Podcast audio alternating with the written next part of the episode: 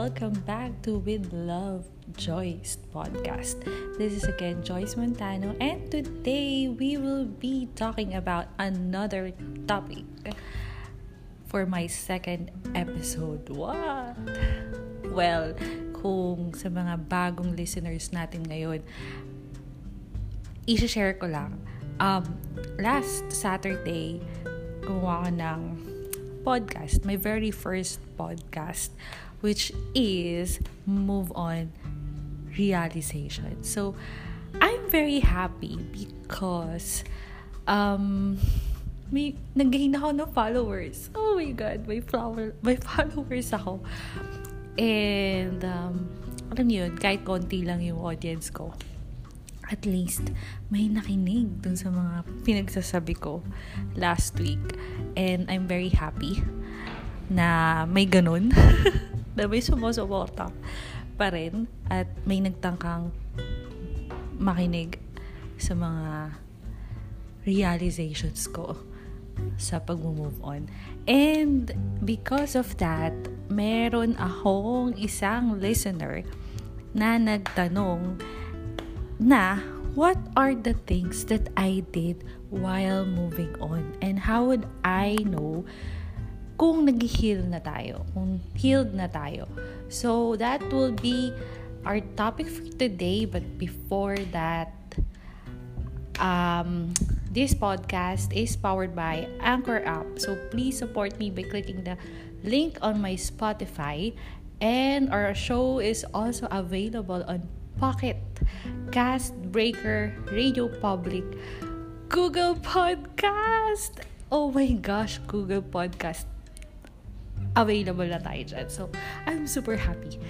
Mas maraming makikinig and hopefully mas marami tayong mas ma-inspire pa. So, ayun na nga. What are the things that I did while moving on? First, acknowledge that you are hurt. You are lonely. Acknowledge what you feel. You can't move forward once you don't acknowledge that you're hurting. Accept the fact that you're in pain. So, feel mo yung pain. If you give yourself a chance to feel the pain, gagaan kahit papaano yung pakiramdam mo. Never ignore your pain kasi mas tatagal ka maka-move on kapag ganun. Lilibangin mo yung sarili mo, papakalasing ka dyan, iinom ka, ganun. You think makaka-move on ka na mabilis kapag ganun? No. Hindi nakakatulong yan. Accept the pain. Accept. Kasi, oo, iinom ka, papakalasing ka ngayon, and then, kinabukasan, masakit ulo mo, syempre, masakit na nga yung puso mo, pati pa ulo mo masasakit pa. Mas masakit pa sa puso mo yung ulo mo, di ba? yung pakiramdam mo, masama pa yung pakiramdam mo. Hindi ka nakatulong para sa sarili mo, di ba? So, lahat ng sugat kasi, maghihilom yan. Pero damdamin mo muna yung sakit para maging okay ka. Kasi kung hanggat hindi mo ina-accept na nalulungkot ka, na may pain ka, hindi ka makaka-move forward. So, tulad nga na sinabi ko sa first episode, it's okay to cry, it's okay to grieve. After that, move on. Okay? So, second, talk to someone you're comfortable with. Expressing your emotions could really help you process the situation you're going through. So, either from your family, friends, or colleagues, anyone whom you can trust with, makakatulong din yun. May nakakausap ka kasi may mga masasabi sila na di mo na-realize at naiintindihan. So, listen to them. Listen to what they're going to say. Pero kung di mo pa naman feel, mag-move on, well, don't force yourself. Kung gusto mo i-feel na mas matagal yung pain until you can finally say that you're totally fine, then go. So, it takes time, pero alam mo yun, kailangan mo din na may makakausap para ma-release mo kung ano yung nafe-feel mo, diba? So, inaccept mo na siya, alam mo na na-hurt ka, na you're in pain. Ngayon, kailangan naman i-express mo i-share mo para at least marirelease mo kung ano yung talagang nararamdaman mo. Nababawasan siya. Siyempre, diba? So, third, enjoy the things around you. Improve yourself. Invest in yourself. Yung mga di mo nagagawa ng in relationship ka, gawin mo yun. Tulad ko, hindi ako mahilig dati mag-TikTok. Dati, pero since I got a chance to be closer with my brother, dahil dun sa breakup na yun, naging mas close kami. At saka,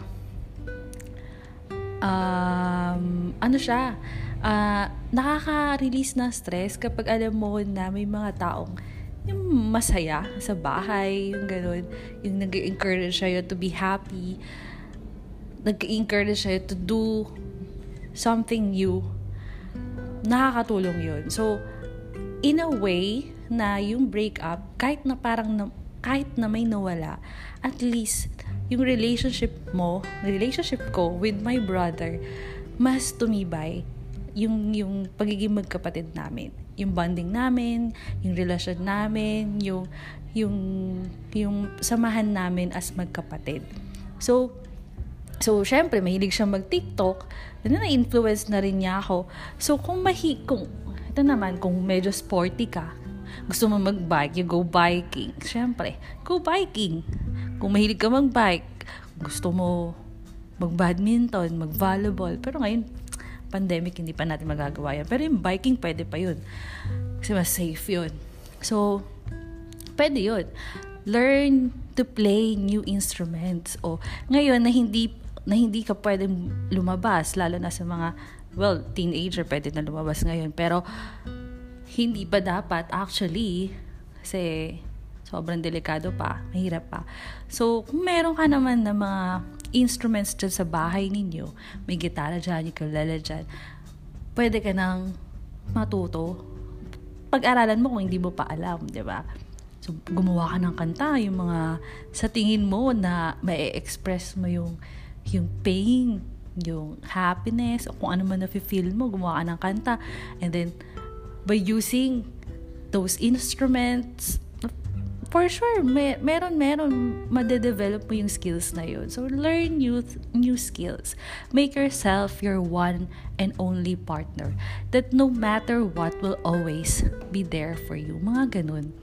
So, I remember, nung college ako, nag-move on ako, nahilig ako dun sa Adobe Photoshop. Nanood ako ng mga tutorial. Tapos, since student assistant ako nung college, tapos na-assign ako sa, sinabi ko na talaga, kinuwento ko na talaga, sa computer studies library. Well, shout out to all my former bosses sa UE Library. My gosh, I miss you all. Yung mga libro doon, binabasa ko na. Kasi, lalo na kapag nagbo-bookshelf ako, yung nag-inventory ako ng mga libro. So, nadadaanan ko talaga yung mga ganong libro. So, binabasa ko siya actually habang nag-aayos ako ng bookshelf. So, hinihiram ko din minsan. Kaya natuto ako mag-Photoshop. Bukod dun sa YouTube na mga tutorial. Pati na rin yung mga libro, binabasa ko. So, nagigain ako ng knowledge. Kaya ngayon, nagagamit ko siya sa work ko kasi I have that skills. Parang, I have one edge. I am one step ahead. Parang ganun. Oh, may ganun. Hindi, parang feeling mo iba ka kasi you have that skills. Tapos yung iba mong kasama, hindi nila kaya ko ano yung kaya mong gawin. So, nakaka-proud. Parang, ikaw yung may alam. Ikaw yung may ganun. Nakakatuwa kasi bihira yung mga ganun, di ba? Oh, I'm proud of myself. Oh my God. Nagbuhat ako ng bangko. Pero, totoo yun. Kapag na-move on ka talaga, you need to develop your skills. Kasi, ikaw din naman magbe-benefit nun in the future eh.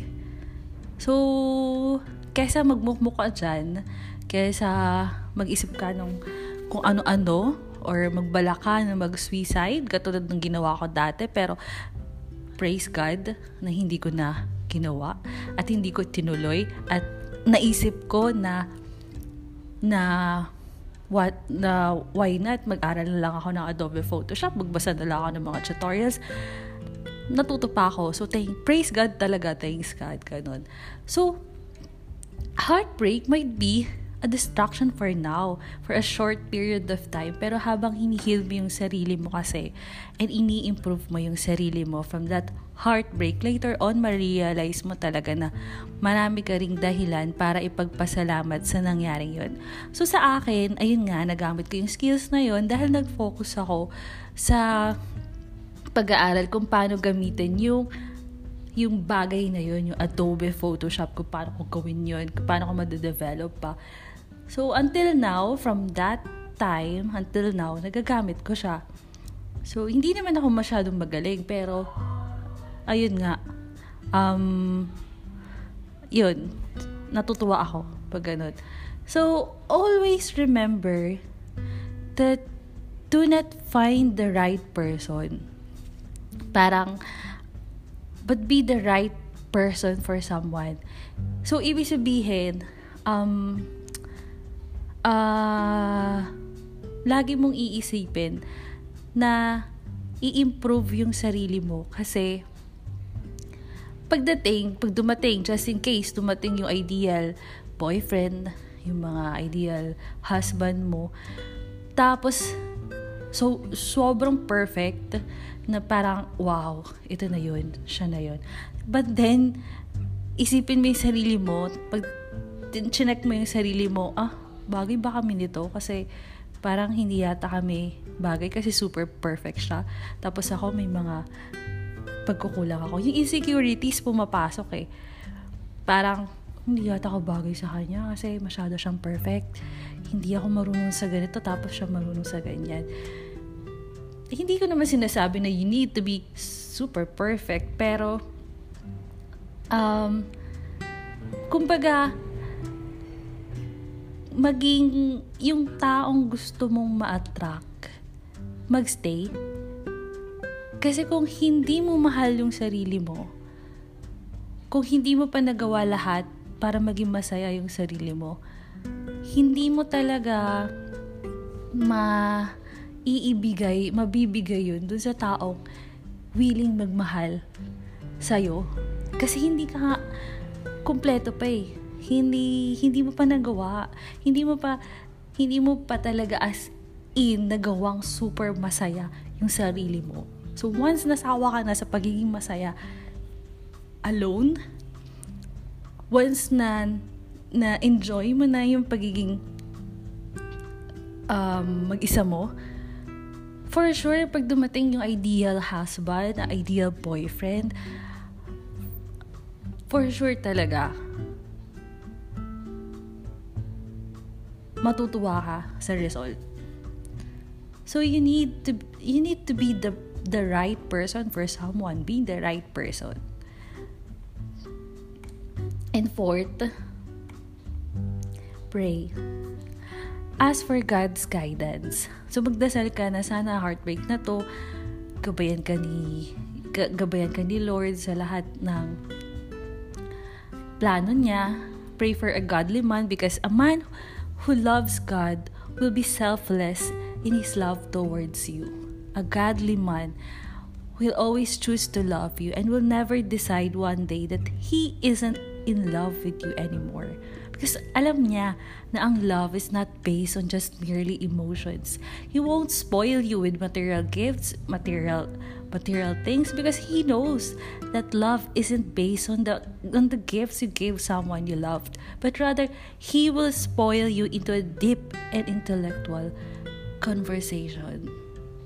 This is what you should be waiting for, because this is the kind of man that God has planned for you before that. So, you need to surrender. Surrender everything to God. Alam nyo, alam nyo, yung mga sinasabi ko ngayon, sinasabi ko din para sa sarili ko. Parang kinakausap ko na rin yung sarili ko. Kasi, na-advisean ko na rin sarili ko, katulad din na pag-a-advise ko sa inyo ngayon, para lagi natatandaan ko din. So, let's surrender everything to God. Surrender everything. Surrender the things that you can't control. And let God do the rest. Kasi kung hindi tayo magsisurrender, paano iti-take over ni God? Paano iti-take over ni Lord? Paano siya kikilos kung ikaw pa rin yung may control?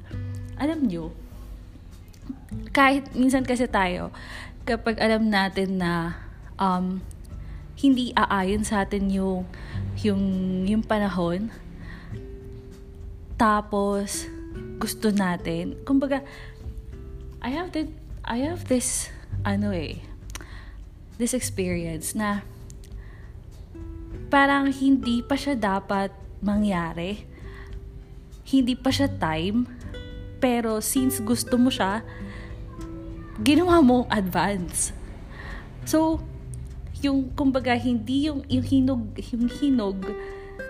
hindi pa hinog, pinitas mo na agad, di ang asim, di ba yung manggang hindi pa hinog, tapos pinitas mo na agad, ang asim nun, di ba? So, ganun din kapag yung hindi mo papanahon, tapos pinilit mo, well, magiging disaster yun, ma-hurt ka lang. Hindi mo sinunod yung tamang panahon eh. Inunahan mo yung right time. So, sa tingin mo, hindi ka pa ready. Lalo na sa feelings. Sa tingin mo, hindi ka pa ready. Pero, ginrab mo na siya. Kasi, baka mawala pa yung tao. Hindi ganun. Hindi mo dapat madaliin. So, may right time, may right timing sa lahat ng bagay. So, alam nyo, after nung breakup ko from 6 years relationship and yung recently na dumating sa buhay ko, merong Bible verse na lagi ko talagang hindi na makakalimutan, yung Jeremiah 29 verse 11, yung sinabi niya, "For I know the plans I have for you, plans to prosper you and not to harm you, plans to give you hope in the future." Yan yung tumatak sa utak ko. Kung ano man yung nangyayari sa buhay natin ngayon, it's because yun yung nakaplano, yun yung nakatadhana. And hindi ibibigay yan sa'yo ni Lord, hindi ibibigay sa atin ni Lord yun kung hindi natin makakaya. At kung na-hurt man tayo ngayon, it's because God knows that we will survive. And hindi tayo pababayaan ni God. Let God take over. Let God do the rest. Surrender everything to God. Hindi natin control na yun. So, we need to go with the flow. Alam mo yun? Huwag natin ipilit kung hindi pa time, hindi pa tayo ready. Kailangan natin mahinog muna. Diba? So, ito pa. In John 13, verse 7, "You do not realize now what I am doing, but later you will understand." So, lahat ng nangyayari sa atin ngayon, maaaring hindi natin naiintindihan pa. But later on, maiintindihan na rin natin. Ay, tama. Buti na lang. Ganun yung nangyari. Ganun. God has somebody better for us. Yun talaga yung gusto ko i-instill sa utak nating lahat. Sa utak ko. Most importantly. I've learned that, you don't want something that was not supposed to be yours. There's no grace for it. So, hindi naman natin gusto na yung mga taong hindi talaga para sa atin, ipipilit natin maging atin. Hindi pwedeng ganun. Huwag natin ipilit yung sarili natin sa mga taong ayaw naman sa atin. Ayaw naman maging parte ng buhay nila. So, ayaw kung gusto natin maging parte tayo ng buhay nila, pero sila ba gusto tayo maging parte ng buhay nila? No. Kung hindi, huwag mo na ipilit yung sarili mo. Marami pa dyan na willing. The willing tanggapin ka kahit ano ka pa. Kahit sino ka pa. wow, maging sino ka man, oh, di ba? And once you let God take over, alam niyo, napakalaking tulong talaga yung kausapin si Lord, kasi spiritually healed ka, panatag ka na alam mo na may gagabay sa'yo. Kahit physically, alam mo na nag-iisa ka, alam, dyan yung family mo, dyan yung friends mo, pero iba pa rin kasi, di ba, yung time na andyan yung boyfriend mo or yung ka-MU mo, mga ganun. And alam ko na may time na syempre 24/7 nakakausap mo minsan yung boyfriend mo, so sharean mo ng struggles mo. Well, ngayon nag-isa ka, you have a lot of time to talk to God without you knowing. Siya na yung gumagawa ng paraan for you, for us to be happy eventually, diba? So let's quit focusing on who's not for you, for us, for you, and start focusing on who's for us. Tama ba? Tigilan na natin yung mag-focus tayo dun sa mga taong hindi naman talaga para sa atin, at mag-start tayong mag-focus dun sa mga bagay na sa tingin natin para sa atin. But before that, kailangan muna natin na mahalin yung sarili natin. Importante yun. O diba, ang ganda kasi ang ganda kasi mahalin nung taong alam mong mahal niya yung sarili niya. Alam mong masaya siya sa kung sino siya. Diba? Ang ganun. So, and when you trust God, emotional healing will follow. So, whether it's from a long-term relationship, loss of a job, a losing of loved one, we usually start to experience stress, anxiety, depression, mga ganun. So, ayun nga. Sobrang nakakalungkot, pero kailangan natin maging optimistic. Hindi tayo kailangan magpakalunod sa nafe-feel nating lungkot, mga ganun. And the very good part is yung start, ang pagsimula ng paghilom ng sakit, the beginning of the healing process. Oh, may ganun. So hindi siya ganun kadali, cause it really takes time. Others took them years to heal, yung iba months, yung iba weeks. Kaya tayo ng timeline sa pag-move on eh. So depende kasi yan sa na-invest nating emotion sa isang relationship, kasi meron time na meron chance na sobrang tagal niyo na, pero yung relationship niyo naman is parang wala na rin. So kapag nag-break kayo, parang wala na rin. Parang okay na rin naman na nag-break kayo. At hindi ka na rin nagtagal sa moving on process mo. Madali ka rin naka-move on, hindi ka na inabot ng taon, inabot ng 6 months to move on kasi actually wala naman na talaga. Parang may iba kasi na couples ngayon na pinagpapatuloy lang yung relasyon because nanghinayang sila sa years na pinagsamahan nila, ganun. Pero actually wala na yung love, wala na rin yung respect. So bakit mo pa itutuloy? Yung emotion, yung pagbe-break niya parang wala na rin kasi okay na. Wala na rin sa iyo eh. Madali ka lang naka-move on. Compare sa iba na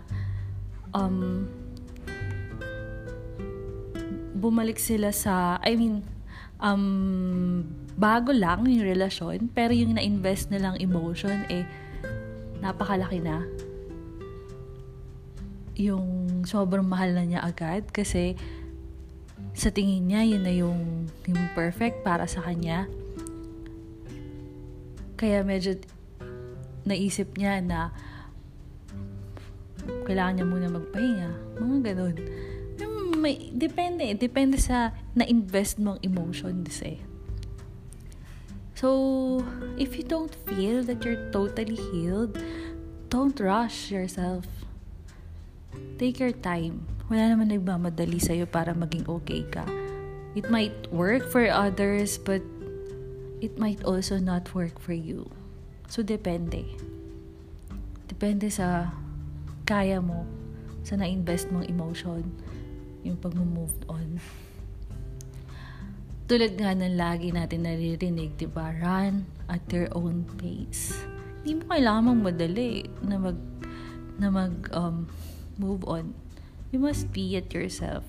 Do things at your own pace. No one is rushing you. Ikaw lang yung kukontrol ng strategy mo kung paano ka mag-move on o sa pag-heal. But be sure na may progress ka kahit maliliit. Yung baby steps. You know, baby steps will make a big change. What? Ganun. So, ayun nga, like, everything in life, good things take time. And it's important to remember that when it comes to healing, from within, it can feel like a bit of a dance. Parang sayaw yan eh. You can take 2 steps forward and feel your absolute best, but then you may take another 2 steps back and feeling mo balik ka na naman sa umpisa. Yung mga ganun. Meron akong ganung emotion minsan eh. Yung okay ako ngayon, tapos the next day hindi na ako okay kasi nami-miss ko na siya. Nalulungkot na ako, iyak na ako, mga ganun. Hindi talaga nawawala kasi it's part of the healing process. It teaches you that healing is never linear. Hindi dire-diretso. Atrasabante minsan. Pero, be sure na kailangan lagi mong tatandaan na nagmumove ka kahit maliliit na steps lang. Diba? Kasi, one thing na na-realize ko, yun nga, ayaw naman na sa'yo eh. Bakit mo ipilit yung sarili mo?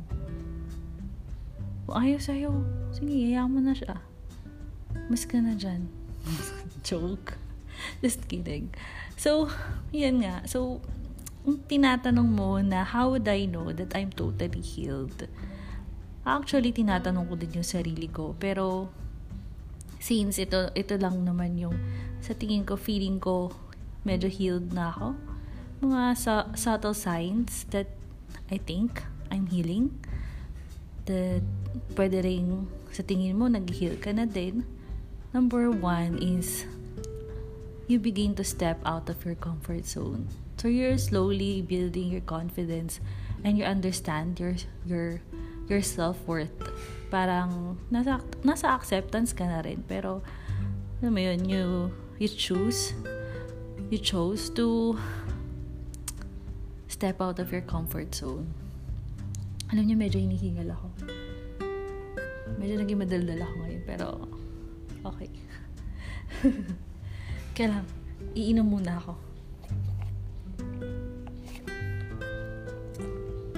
So, yun.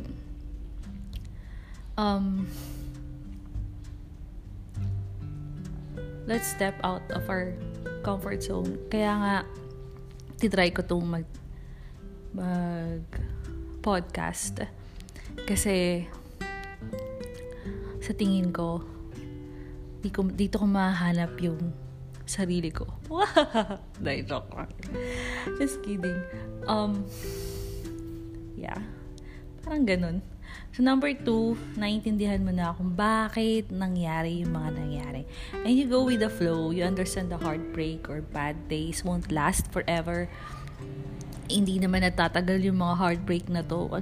Alamin yung feeling mo, first boyfriend mo nga, akala mo hindi ka na magiging okay eh. But then, nakalipas ang ilang taon, may nakilala ka, naging okay ka, masaya ka. Pero yun nga, masasaktan ka na naman ulit. So, atrasabante, it's a process. And kung hindi ka magiging matalino sa pag-isip ng mga bagay-bagay, kung hahayaan mo lang na emosyon mo lang yung susundin mo without using your head, without using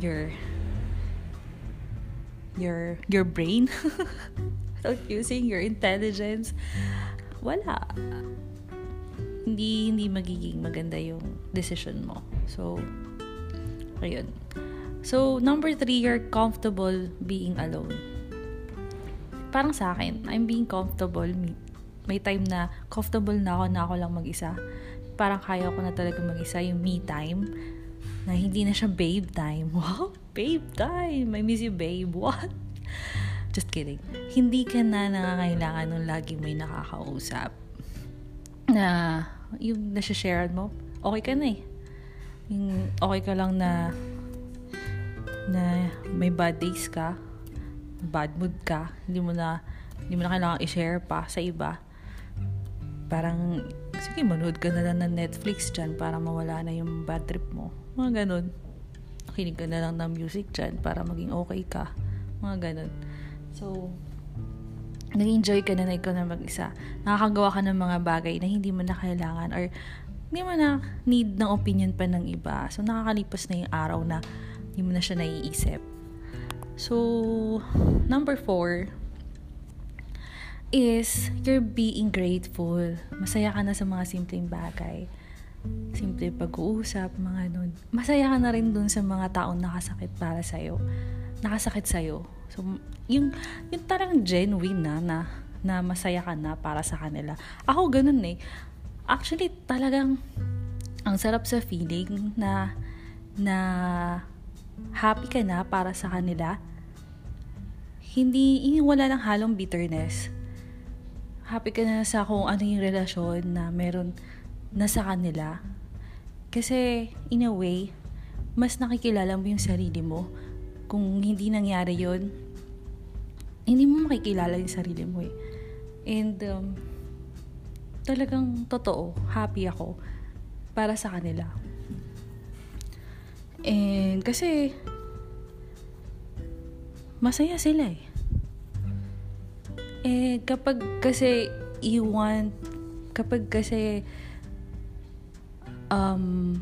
nag-iisip ka na maganda para sa ibang tao, you wish them the best. You wish them good things. Malaki din yung balik sa'yo eh. Mahirap kasi yung magkimkim ka ng galit sa tao. And then later on, may isipan mo mag-revenge. Pero ibang tao ang gagamitin mo. Hindi maganda. Nagiging ikaw yung taong nakasakit sa'yo. So hindi tama yun. You need to be the better person. Kailangan mas malaki yung puso mo compare dun sa mga taong hindi nakapagbigay ng ibinibigay mo ngayon sa kanila. You need to be the bigger person. Yun. Kasi kapag ganun ka, maraming blessings na darating. Alam mo yung wala kang galit sa sarili mo. Wala kang feeling na ay, gusto kong magigante. Gusto kong gumante sa kanya ng ganito. Gusto kong mangyari sa kanya to. Yung ganito kasakit. Gusto kong mangyari sa kanya yan. You wish na masama. Yung mag-wish ka ng hindi maganda sa kanila. Well, hindi nakakatulong yun. At hindi rin nakakatulong para sa'yo. Hindi nakakatulong sa mental health mo, especially. So, mas okay talaga na you wish them the best, the good things in life, and you wish them genuinely na maging happy sila. Kasi ikaw, later on, magiging masaya ka na din. And totoo, na kapag nakita mo silang masaya, magiging masaya ka na din talaga. And that's selfless. Diba? Kasi ikaw, kung masaya ka na sa sarili mo, magiging masaya ka na rin para sa iba. And kung wala kang galit, mas pinili mo magpatawad, mas malaki yung blessings na darating sa'yo. Ganun. I believe in that. And although we have our own style in moving on, remember that it may not be an overnight transition. So, hindi yun nangyayari overnight. Iiyak mo ngayon and then kinabukasan, tingin mo, makaka-move on ka na. Hindi. Kung hindi ka man makaiyak ngayon, kung hindi mo magawang umiyak, hindi mo magawang ma-release yung lungkot mo, yung galit mo, well, dyan, maraming bagay para umiyak. Maraming bagay pwedeng gawin para makaiyak ka. Unang-una sa lahat, ngayon, trending yung kanta ni Moira de la Torre, yung Paubaya, o diba, ang dami nakaka-relate. At isa na ako doon. What? O diba? Pakinggan mo lang yun, iiyak ka na eh. Lalo na yung lyrics na, ako ang kasama pero isip mo siya, wow, that's so painful, you know. Sobrang sakit nun, feel na feel ko yun, mga besh. So yun nga, so pakinggan mo yun, makakaiyak ka talaga. Umanood ka ng movie na nakakaiyak. Alam niyo yung pinaka nakakaiyak, ay so ano bang movie yung pinaka nakakaiyak para sa akin? Titanic? Na joke.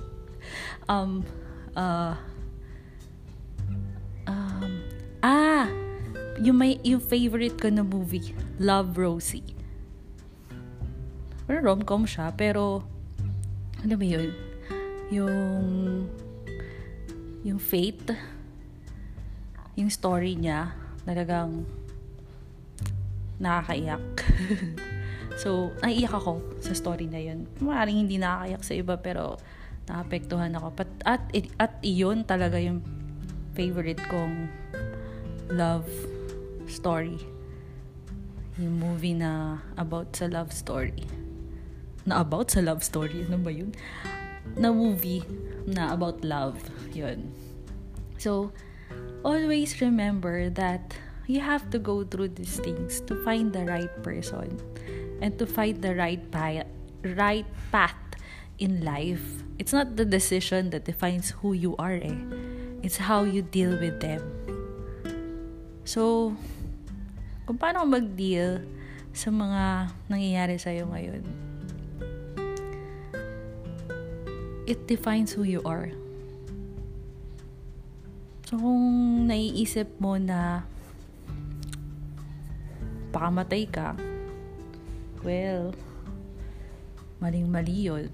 Hindi magandang attitude yun. So, wag na wag mong gagawin yun. You learn different things about yourself by looking at the people that you choose to surround yourself. And ito talaga mga best. You can only attract the right people when you know who you are. Kaya nga sa unang-una pa lang, love yourself.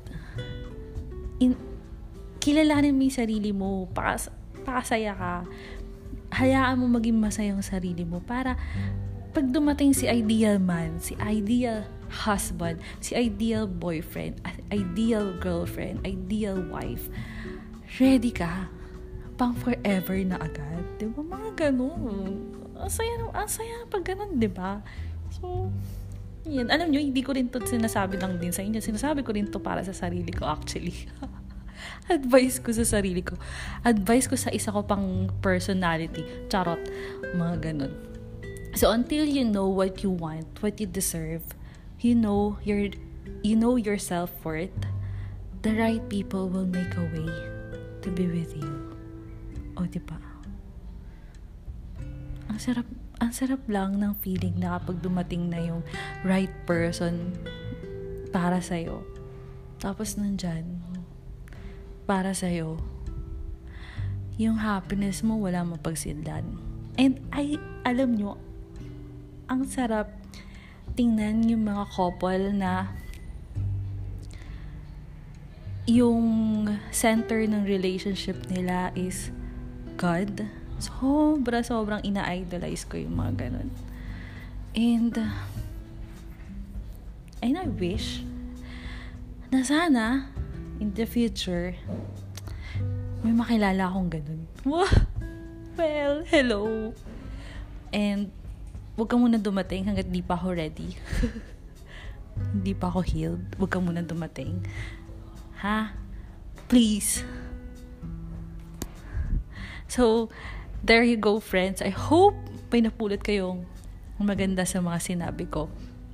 And for our topic next week, so bibigyan ko na kayo ng preview para sa topic natin for my next episode. O, di ba? Meron na tayo. Dahil na-inspire ako sa mga comments and suggestions and ang arte ko. And feedbacks from our listeners. Grabe. Ang itatakal ko next episode is online dating. So, mag-i-invite ako ng friends na nag-try ng dating app. What? OMG! I'm so excited. Kasi, medyo tayo ngayon, magiging,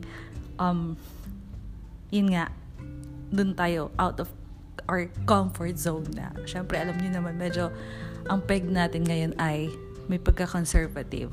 So, for the next episode, iba tayo. So, mag-change tayo ng personality for the next episode. Charot! Okay?